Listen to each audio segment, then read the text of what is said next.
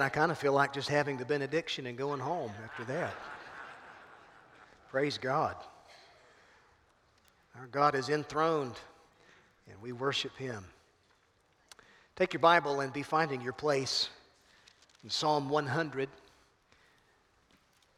Psalm 100, which we'll read together in just a moment.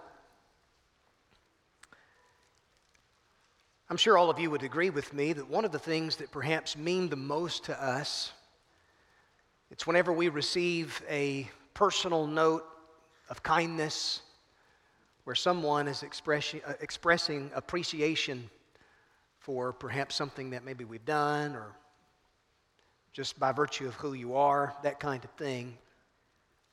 I can't tell you how much I appreciate that as a pastor to get little notes of encouragement from so many of you. And, and I want to say how much I'm, I'm grateful for each of you in that respect who encourage my heart. But there's something powerful and there's something uplifting when we communicate gratitude to each other. A little note expressing appreciation can go a long way. And the fact is, you perhaps will be surprised at the number of times and opportunities that you have every single day to simply say thank you to someone else.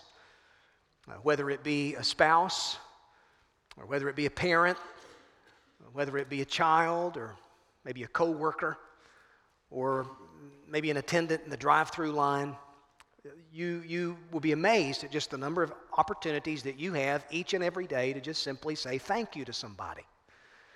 Now, if you trace the roots of our English word thank, as in thank you, you'll discover that it goes all the way back to a Latin expression that means to think. So that there is a close relationship between the word think and the word thank. I thank you because I've had thoughts toward you concerning some kindness that you've shown on my behalf. Or I will think of you when I think of what you did for me. That's kind of the idea behind the word thank. According to the Oxford English Dictionary, that word thank progressed from simply being a favorable thought or feeling to a thought that was directed then toward another person, eventually to an expression of that gratitude. So when we refer to thanksgiving, we're not simply talking about feeling appreciative. No, thanksgiving is showing appreciation. You understand the difference. Gratitude is not just something that I experience, you know, towards someone for something that they've done on my behalf. Gratitude is something that is expressed. You can't help but express gratitude if you've truly experienced gratitude. Which is why this notion of thanksgiving is so very important, because thanksgiving is the expression, the tangible expression of our gratitude. Now, when most people think of Thanksgiving, they tend to associate it with the holiday on the calendar more so than the attitude that's experienced in the heart and expressed to someone else. Maybe, maybe Thanksgiving sort of calls to mind those images of you know, pilgrims and turkeys uh, more so than thoughts of prayer and worship and devotion. And yet, even as a holiday, I find it somewhat ironic that Thanksgiving manages to get lost in the shuffle of all that's going on this time of year. And I had a very real illustration of this in our cul de sac, where I've got one neighbor that literally has their yard decked out already in Christmas trees and snow people and their immediate next door neighbor still has this 12 foot tall skeleton and creatures of the night coming up out of the yard. And I thought about that. I thought, hmm, there's a pretty good illustration, you know, for a sermon. Not that I'm Ebenezer Scrooge and, and, and I'm frowning on all of you who are already in the Christmas spirit, but I'm just simply saying that Thanksgiving is really important, not just in terms of a calendar date, but really an attitude that's to be cultivated in my life yearly and on a daily basis. Because I'm as guilty as the next man when it comes to wrestling with this spirit of ingratitude that just seems to come so natural to my flesh. I find it easy to complain about my circumstances. Or sometimes words of criticism seem to come more naturally than those words of appreciation and gratitude that I can express to those around me. And the fact of the matter is, all of us will say that we recognize God as the source of all that's good in our lives. But if we were to be honest, it doesn't automatically translate into a daily attitude of thanksgiving. Because the simple fact of the matter is, we all possess this self inclination toward ingratitude. It's something we inherited in Adam, it's something that's characteristic of sinful human nature. And ingratitude really is a polluted spring from which a host of other sins flow. For example, if ingratitude is a real issue in your life, I would go so far as to say that so also is greed and covetousness. So that when we're intentionally cultivating an attitude of gratitude or thanksgiving in our hearts, in some ways that really safeguards us against greed and covetousness. Longing for that which we don't have, while taking for granted all that we do have. Nancy Lee DeMoss, uh, some years ago, she wrote a book in which she said, After decades of ministering to hurting people, I've come to believe that a failure to give thanks is at the heart of much, if not most, of the sense of gloom, despair, and despondency that's so pervasive even among believers today. She said, I believe that many of the sins that are plaguing and devastating our society can be traced back to that persistent root of unthankfulness that often goes undetected. And I would say she's absolutely spot on. Uh, because the Apostle Paul in Romans chapter 1, when he's talking about society as it rejects the knowledge of God and sort of spirals into just this sinful, chaotic uh, self destruction, uh, he says in verse 21 of that passage, although they knew God, they didn't honor him as God or give thanks to him. So that ingratitude is characteristic of a society that's really on the cusp of spiraling in to moral chaos. So, this attitude of gratitude then is something that's got to be cultivated. It's got to be recaptured in our own hearts and lives as believers because when thankfulness is truly present in your life, it will also be accompanied by a host of other blessings. And so that's something that the psalmist has much to say about here in Psalm 100. Now, I want to just mention, uh, as way, by way of introduction, this psalm sort of is, is the last of what many have referred to as the royal psalms. The psalms that just simply present God as being the king that he is, who is, who is enthroned, who is ruling, who is reigning, who is sovereign. As such, he is worthy of our worship. And more than likely, this was a post exilic psalm that was accompanied uh, with, with worship in the second temple. And so you'll notice the language of worship that's used here in these five verses in this 100th psalm, where the psalmist is issuing this invitation to give thanks to God when we consider who he is and all that he's done in our lives. Now, here's what I want us to do this morning. I'm, I'm going to read it in just a moment, but I want us to read it together. That is, as I'm reading it, I want you to read it with me. And I'm reading it in the ESV, uh, so if you want to follow along on the screens as you read, uh, you can do that. All right, so Psalm 100, verse number one, let's, let's read this together. The Bible says, Make a joyful noise to the Lord, all the earth. Serve the Lord with gladness. Come into his presence with singing. Know that the Lord, He is God. It is He who made us, and we are His. We are His people and the sheep of His pasture. Enter His gates with thanksgiving and His courts with praise. Give thanks to Him and bless His name. For the Lord is good, His steadfast love endures forever, and His faithfulness to all generations. Aren't you grateful for that wonderful truth? And so I want to speak this morning from this subject the grace of gratitude. The grace of gratitude. Now, we'll dive into this psalm in just a moment, but before I move any further, let me just mention two things by way of introduction. Uh, gratitude is one of those things in your life that is also connected to contentment. And what I mean by that is, is, is simply this grateful people are content people. And content people are also grateful people. So that there's really this inseparable link between gratitude and contentment in life. Thankful people, they're not restless and always looking over their shoulder for something else to satisfy their wanderlust. Uh, thankful people can say with the Apostle Paul, who said this in Philippians chapter 4 uh, don't be anxious about anything, but in everything, by prayer and supplication with thanksgiving, let your requests be made known to God.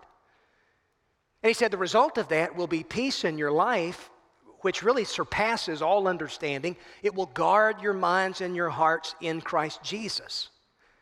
And then Paul says this a few verses later. He says, I have learned in whatever situation I'm in to be content. And it's interesting that he makes that statement considering the fact that he's writing from a Roman prison. Uh, he's experiencing his own share of physical pain and discomfort. But Paul is saying that's really not the source of my joy, it's not the source of my contentment. Paul understands something about the secret of gratitude and contentment because two times in that passage he says, I have learned to be content. I have learned the secret of facing plenty and hunger, abundance and need. And he says this in verse 13 here's the secret I can do all things through him who gives me the strength. Amen. That is contentment in who he is in Jesus Christ. Gratitude to the giver of all good things. This produced within the Apostle Paul a supernatural sense of joy and contentment that really transcends one's physical circumstances. And so I would say that there is this link then between gratitude and contentment. And then something else to consider there's this link between gratitude and joy. Have you ever thought about how thankful people are truly joyful people? So that there's just this correlation between joy and thanksgiving. Where there is gratitude, there will be contentment in a person's life. And where there's contentment in a person's life, there's going to be joy that will exude from that person's life. Again, I go back to Philippians 4, where earlier in that passage, Paul says this Rejoice in the Lord. And again, I say rejoice. He says the same thing in 1 Thessalonians chapter 5 Rejoice always. Pray without ceasing. Give thanks in all circumstances, for this is the will of God in Christ Jesus for you.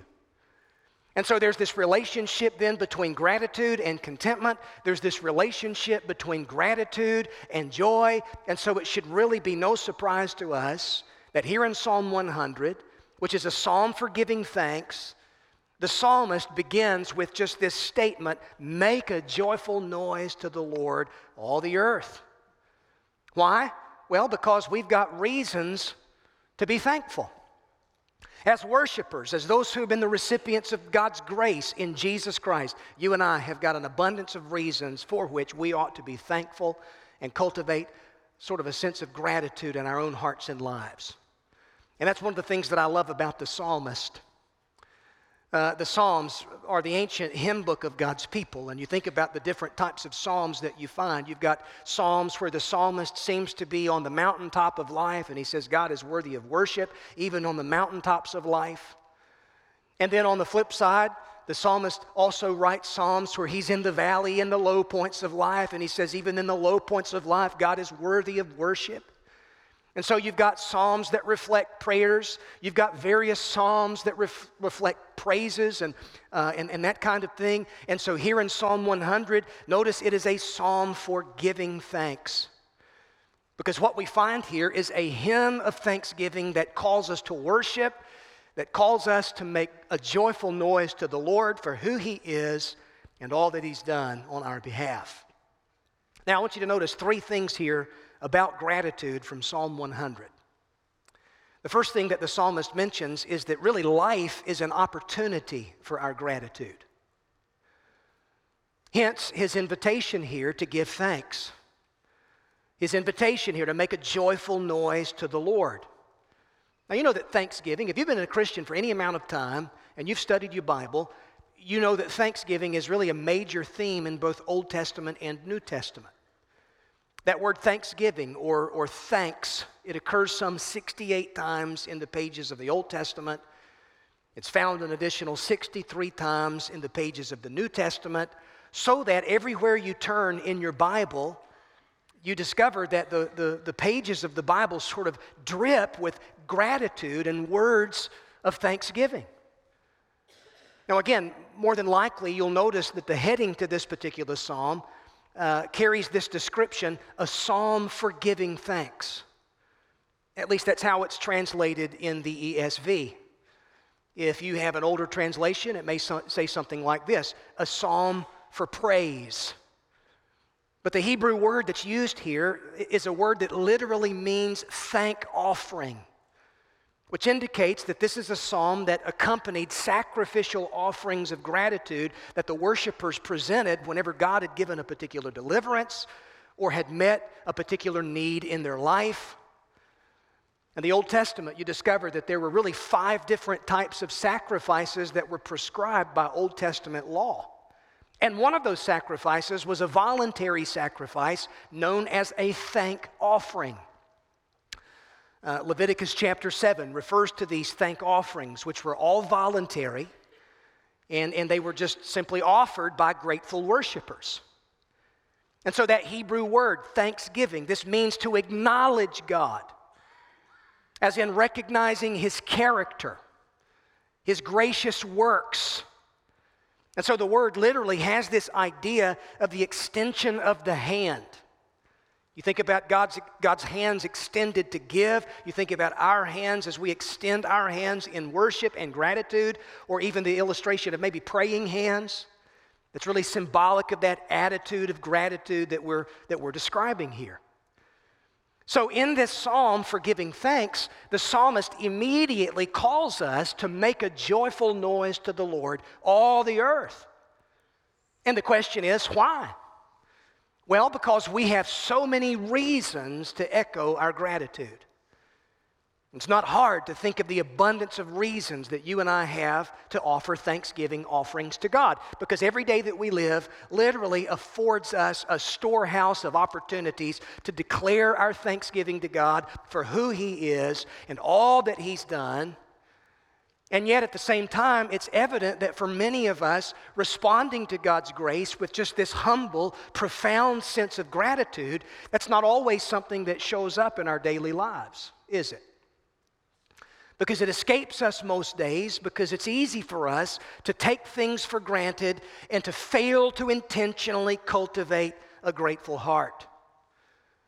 And so, if you're waiting for gratitude to come around and sort of zap you like lightning, I hate to tell you, you've got a wrong understanding of what gratitude really is.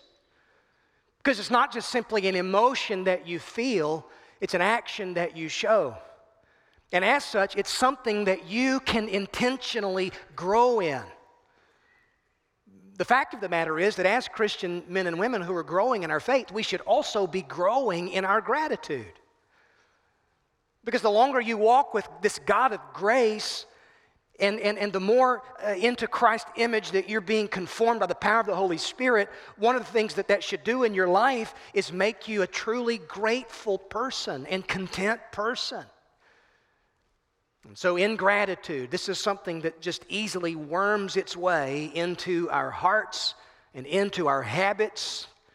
And it's the taproot out of which grows a host of other sins. Listen, if you don't lay the axe to that root of ingratitude in your life, then it will give Satan an advantage over you. He'll worm his way into your heart, into your life, all through just this attitude of ingratitude. I don't know if you realize this or not, but to a large degree, your emotional health, your, your spiritual health, I would even say your physical health and well being, the stability of your life, the stability of your relationships with other people. Do you know that all of that is affected and even determined by the level of gratitude that you have in your life? So that when you're a thankless person, that takes its toll out on you physically. If you're a thankless person, let me tell you, I guarantee you, the rest of us know it because your face shows it. It, it, it takes more muscles to frown than it does to smile. You realize that? But then think about the, the damage that this you know, takes out on even your relationships if we're not grateful, if we're unthankful. We tend to become prickly people, bitter people, soured people. But you see, a child of God who truly understands the grace of God and, and, and gratitude is being produced in that person's heart and life, you can't help but be a joyful person, a peaceful person, uh, a radiant person. And so don't buy into the lie, really, that your circumstances determine your joy. Because even though your circumstances may be less than stellar, the Spirit of God can produce the fruit of joy supernaturally in your heart and life. And accompanying that will be just this profound sense of gratitude to God for who He is and all that He's done in your life. And so, listen, what we need to do is really make it a goal to have a heart that's as grateful to God as the abounding grace that He's poured into our life.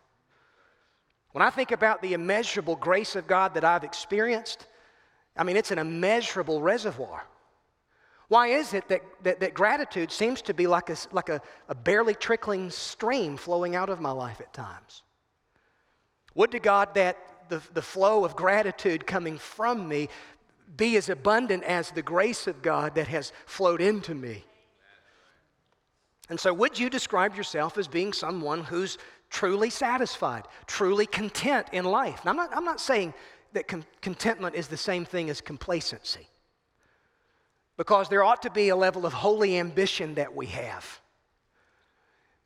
But the kind of contentment I'm talking about comes from understanding who you are in Christ, that your joy transcends your circumstances. It's the joy that's accompanied by knowing that your sins have been forgiven, that Christ is your treasure, that God has given you all things richly to enjoy, that He's given you everything that you need for life and godliness. And so, all of this should just profound, uh, result in a profound sense of gratitude that's being intentionally cultivated in my life. Or you may be someone who's constantly on that quest for more. Feeling like you never have enough, you're always out for something else, whether it be uh, possession or whether it be experience. I mean, let's just be honest. We live in a consumer based society, and society around us constantly tells us that, that the key to happiness in life is found in just more stuff. I mean, we've already been bombarded by the advertising this time of year, haven't we? You know, if you just buy this, if you just get that, then everybody's going to be happy and you're going to be satisfied and all such as that. Now, listen, if happiness was found in having more, then don't you think that the folks in Hollywood would be the happiest people on the planet? But in reality, the opposite seems to be true because every day it seems like we're reading about the latest Hollywood icon and, and their string of divorces just constantly find, trying to find something to satisfy their, their aching, longing heart, knowing that there's something that they need, but it's something that they're lacking. And the irony of all ironies is that oftentimes, where there is more stuff, there will also be more ingratitude and less contentment. Some years ago, I, I preached through uh, Ecclesiastes, and I remember one of the books that I read in preparation for that study uh, was a book on happiness. And in that book, the author had something to say where uh, she referenced a, a study known as the Happiness Index. And basically, the Happiness Index was a study of the nations around the world and the happiness levels of those nations. And what that study revealed was that the nations, which tend to be the larger nations with the bigger economies and the most stuff, which we would say the United States is a materially blessed society, there's all kinds of opportunity, nation, the world's largest economy, you would think that the happiest nation on earth would also be the nation on earth that has the most stuff. But that's not what was discovered in the happiness index. United States was way down the list of happy nations. And at the top of the list were nations that you and I would think uh, are third world nations, nations that perhaps you've never even heard of, places like Togo and Benin, and places around Africa and other parts of the world, where the happiness index ranked higher in those nations than even our own materially blessed society. So listen to me. That reveals a profound truth that the more you have, that doesn't necessarily mean the more you're going to be happy and content. Why? Well, as a Christian, you ought to know the answer because of fallen human nature. The more stuff that we tend to have at times, rather than that fostering a deeper sense of gratitude and contentment in our hearts, oftentimes it appeals to our greed and we fixate upon what we don't have rather than being thankful for all that we do have. Joe McKeever is someone that I've read uh, his, his articles that he's written on leadership. He's been a pastor and just a, a tremendous leader. But some years ago, he told a true story about a church group that traveled on a mission trip uh, to the island nation of uh, Trinidad and Tobago. If you want to know where that is, it's, it's, it's a little island nation roughly seven miles off the coast of Venezuela.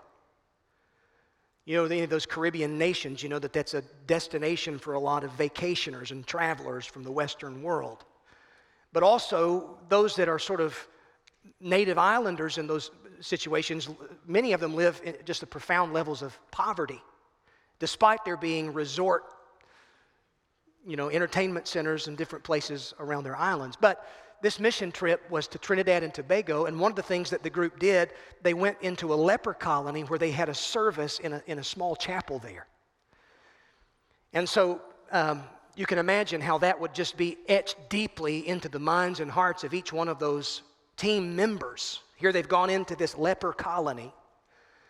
But there's one scene in particular that stood out among all others. And McKeever writes about this, and he says, when the pastor and the leader of the group announced in that little service in that leper colony, we have time for one more hymn. Does anybody have a favorite? He noticed that there was a lone patient that was seated awkwardly on the back row, facing away from the front. And at this final call for a hymn request, with, with, with great effort, this woman slowly turned her weakened body in the pastor's direction. And she didn't have a nose. There were no lips, just bare teeth. And she raised her, her bony nub of a hand without any fingers to see if maybe she perhaps might be called upon to appeal for her favorite song to be sung as the last one. And in a broken voice, here's what she said Can we sing Count Your Many Blessings?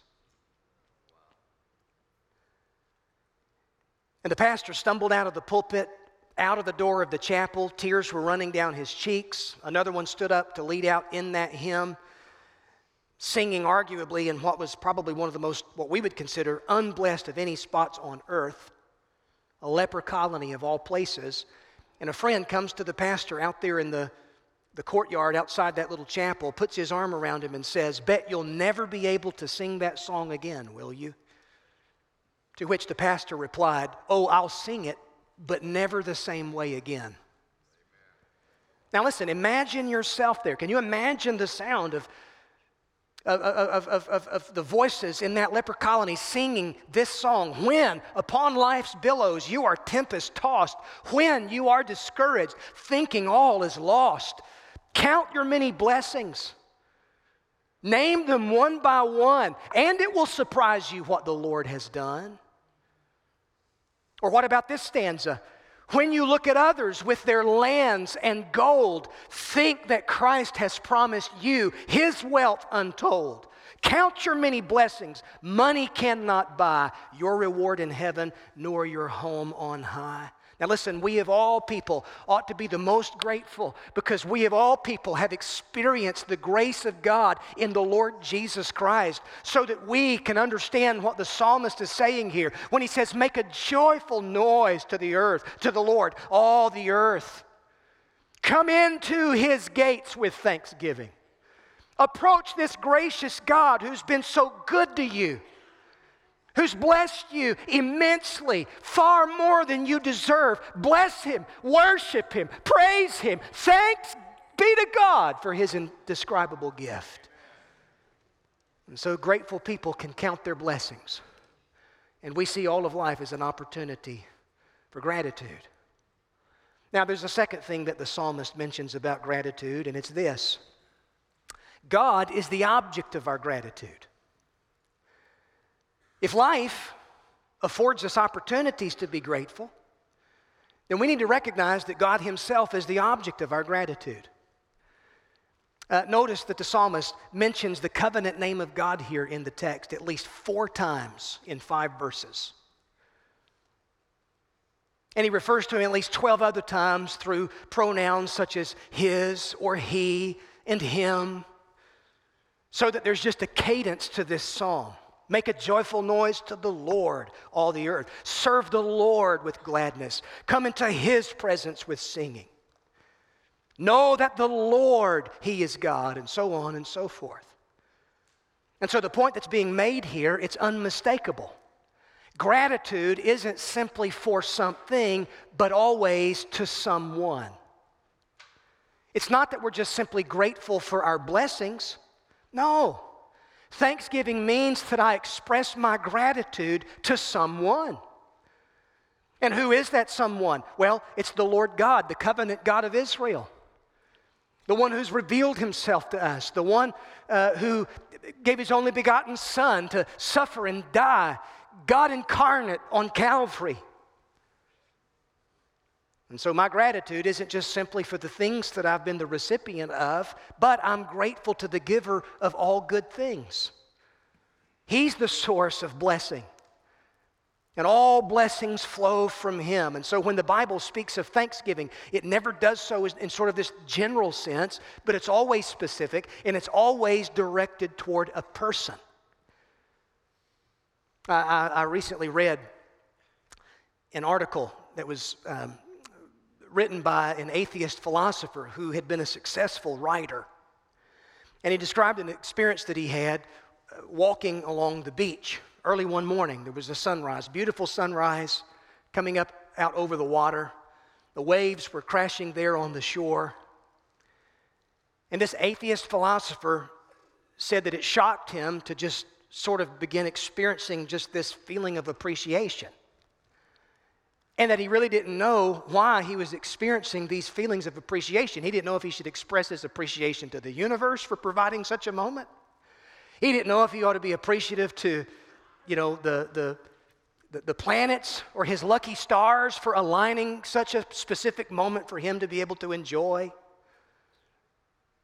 And it just goes to illustrate the blindness of fallen humanity where we recognize that there are gifts that we enjoy, but oftentimes there's a disconnect between our enjoyment of the gift and the one who gave the gift.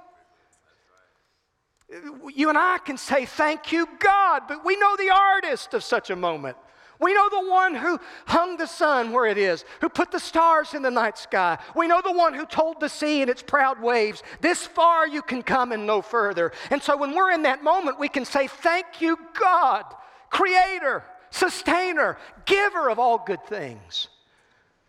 So that my gratitude then, it's not just simply for something, but it is to someone.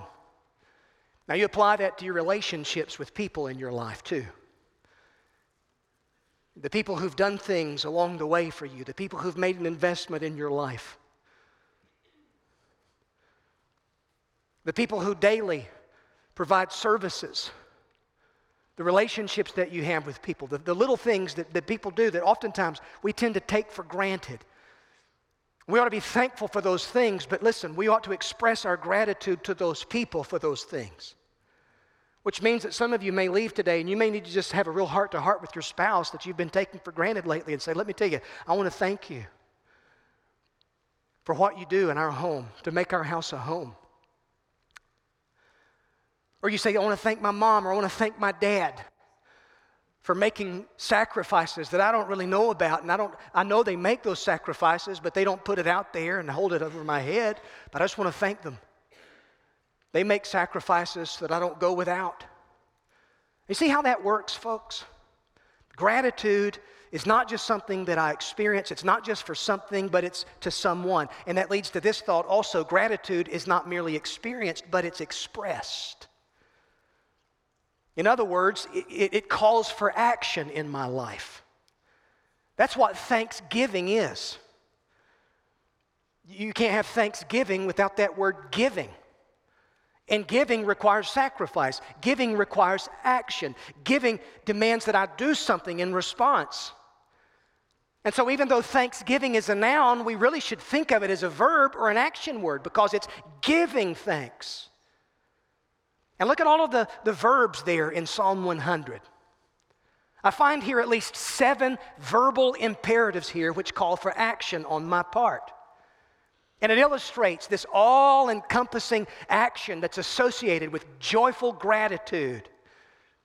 Make, serve, come, know, enter, give, bless,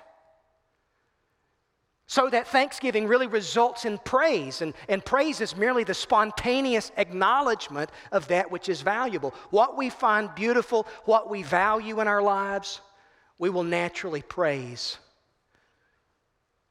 And so, with respect to God, then, our gratitude, this is communicated through praise, through worship, through obedience. And so then that brings us to a third point that the psalmist makes here about gratitude, and it's this worship really is the overflow of our gratitude. If life affords me an abundance of opportunities to be grateful, and God Himself is the object of my gratitude, then I need to understand worship then is the overflow of that gratitude in my life. Because notice what he says there in verses 4 and 5 Enter his gates with thanksgiving and his courts with praise. Give thanks to him, bless his name, for the Lord is good. His steadfast love endures forever, and his faithfulness to all generations. And so here's an invitation then to come before the Lord with a joyful and a thankful heart. And you see this in light of its prophetic fulfillment in Jesus Christ because it's Jesus who gives us access to the Father so that now the gates are opened wide in welcome for you and for me. The invitation now is because of Jesus, through Jesus, I can come in and I can have fellowship with the King of Heaven. Now, listen, this is something that no Old Testament worshiper really could have experienced in the fullest sense. Because even in the Old Testament, the tabernacle and later the temple, when the worshipers came for worship, they could only come so far and no further. They had to have a priest that offered as an intermediary on their behalf. And then, even all of those priests that served the people, even they could go a little bit further, but they still couldn't go but so far. But there was only one in Israel, the high priest, who could go in behind the curtain into the Holy of Holies on the Day of Atonement and sprinkle blood on the mercy seat on behalf of a grateful nation. And so it's not insignificant then when Jesus died on Calvary's cross. The Bible says that at that very moment, the veil in the temple which separated the holy place from the most holy place. It was torn in two from top to bottom, so that now here's the prophetic implications of that. Through Jesus Christ, who is my high priest, I can come boldly before the throne of grace. I can be a joyful worshiper who can draw near to God in worship and praise because Jesus ushers me into the presence of my God. And so, here, is there any reason why the psalmist is saying here, even perhaps prophetically, make a joyful noise to the Lord, all the earth. Because here's the invitation that goes out now to both Jew and Gentile, to all the nations of the earth. Come through Jesus to God the Father. There's an open invitation for you to worship, but you've got to come through Jesus. So now, here, here's the, the thing we have this privilege of being able to enter the gates with thanksgiving and the courts with praise. I'm reminded of something that the prophet Isaiah writes about in Isaiah chapter 1, where God says to his sinful people, his, his ungrateful people, idolatrous people, He's saying, Why do you appear before me and you bring your sacrifices? Who's asked this of you, this trampling of my courts? The idea was that there was no real gratitude and worship that was being offered, but everything had just sort of been reduced to just this, these motions that the people were going through. And their hearts ultimately belonged to idols. And God says, You come close, but you're doing nothing but trampling my courts. It's the opposite of what the psalmist is describing here entering the gates with thanksgiving and his courts with praise. There's a difference between entering the courts with praise versus trampling the courts. To illustrate it, let's just say that you go over to the botanical gardens and the arboretum that's there at High Point University. I don't know if you've ever been over there and you've seen that, but it's beautiful. All of those lovely plants and beautiful bushes and flowers and everything else that's over there. But when you're there, you've got to be extremely careful because there's a, there's a set path that you walk. You don't trample the flowers. If you went over there and you decided to just set up shop and do whatever you wanted to do and start pulling up flowers and uprooting plants, I guarantee you, Nido Qubein would probably have somebody that he'd send your way, tap you on the shoulder, and say, You need to come with us, sir, ma'am. No, you wouldn't do that. Why is it someone would trample such a beautiful scene? Well, I can think of three reasons that they would do so. One reason may be that they're clueless I mean, just totally clueless as to what it is, where they are, and that kind of thing. They say, Oh, I didn't realize that this is what this was. Another reason they may trample such beauty would be because they're careless and just they're not paying attention. And they may say, Well, I just didn't notice. I'm, I'm sorry. And even then, a third reason that some folks may trample such beauty is because they're calloused. And they may say, I don't really care about your signs. And I don't really care about your, your carefully marked pathways. I don't really care about your flowers. Because to be calloused is to be hardened toward that which is beautiful. Now, listen, I thought about that, and I think here's an invitation to corporate worship. And why is it that oftentimes we don't value corporate worship, worship in the corporate sense with the gathered assembly of God's people, any more so than we do? Well, it may be, number one, we're clueless even still, it may have to do with the fact that perhaps we're careless and we begin taking such opportunity for granted in our lives. We begin taking the gifts of God and the grace of God for granted in our lives so that we shift into this way of thinking and operating where I think that the whole world really just revolves around me.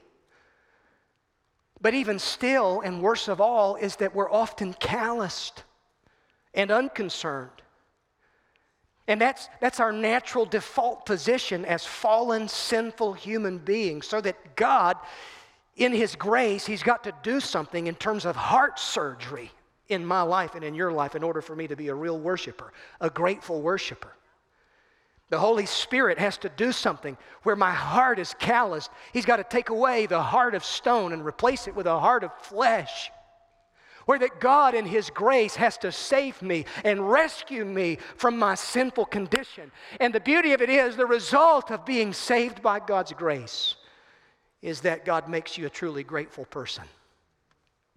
No longer do you trample the flowers of His mercy, but you can say, Thank you, Jesus Thank you, Jesus. Even in the midst of life's difficult seasons, even, even when those blessings of God come in the disguise of painful experiences, if you know Jesus and the Spirit of the living God is resident within your heart, you can still say, Thank you, Lord. And that's the secret that Paul's talking about in Philippians chapter 4. And so, why do we, why do we worship? What reason do we have to worship? Listen, and I close with this. The psalmist says two, two overarching reasons. Number one, we know that the Lord is God. Again, notice one of those verbal imperatives there in verse number three. It's that word know. Know that the Lord is God. In order for you to be a grateful person, there's something that you need to know. Not just something that you need to feel, but there's something that you need to know. You need to know who God is. You need to know that He is God. Specifically, the Hebrew text says it this way Yahweh is Elohim. Yahweh, the covenant name of God, I am, He is Elohim. Elohim is the name of God which reflects His creative power the name of God that's used in Genesis chapter 1, describing the creative acts of God, whereby He speaks creation into existence. And so, if I'm going to be a grateful man, I need to know that the Lord, He is God. Which means when I find myself in difficult circumstances that are beyond my control, rather than criticizing, rather than caving into fear and despair and despondency, I can have a grateful heart that says, God, I know that you're in charge. You are God. You're seated on the throne.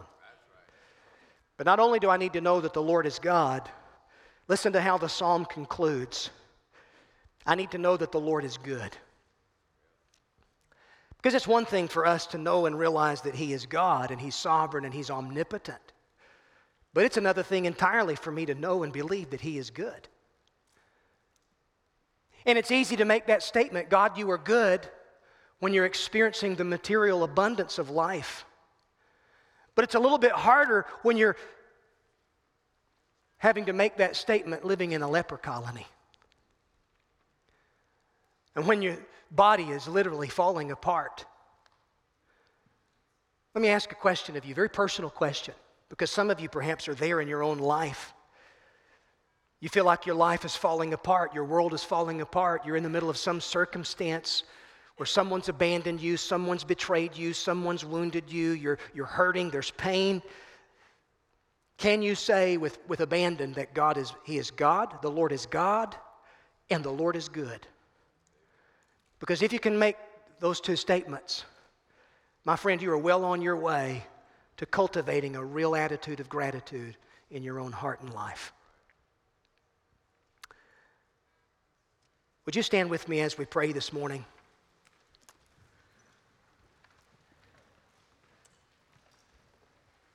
Oswald Chambers said that the thing that awakens the deepest well of gratitude in a human being is that God has forgiven sin. to know that my sins have been forgiven in Jesus Christ, that God has separated my sin from me as far as the east is from the west, and that He's given me of His Spirit,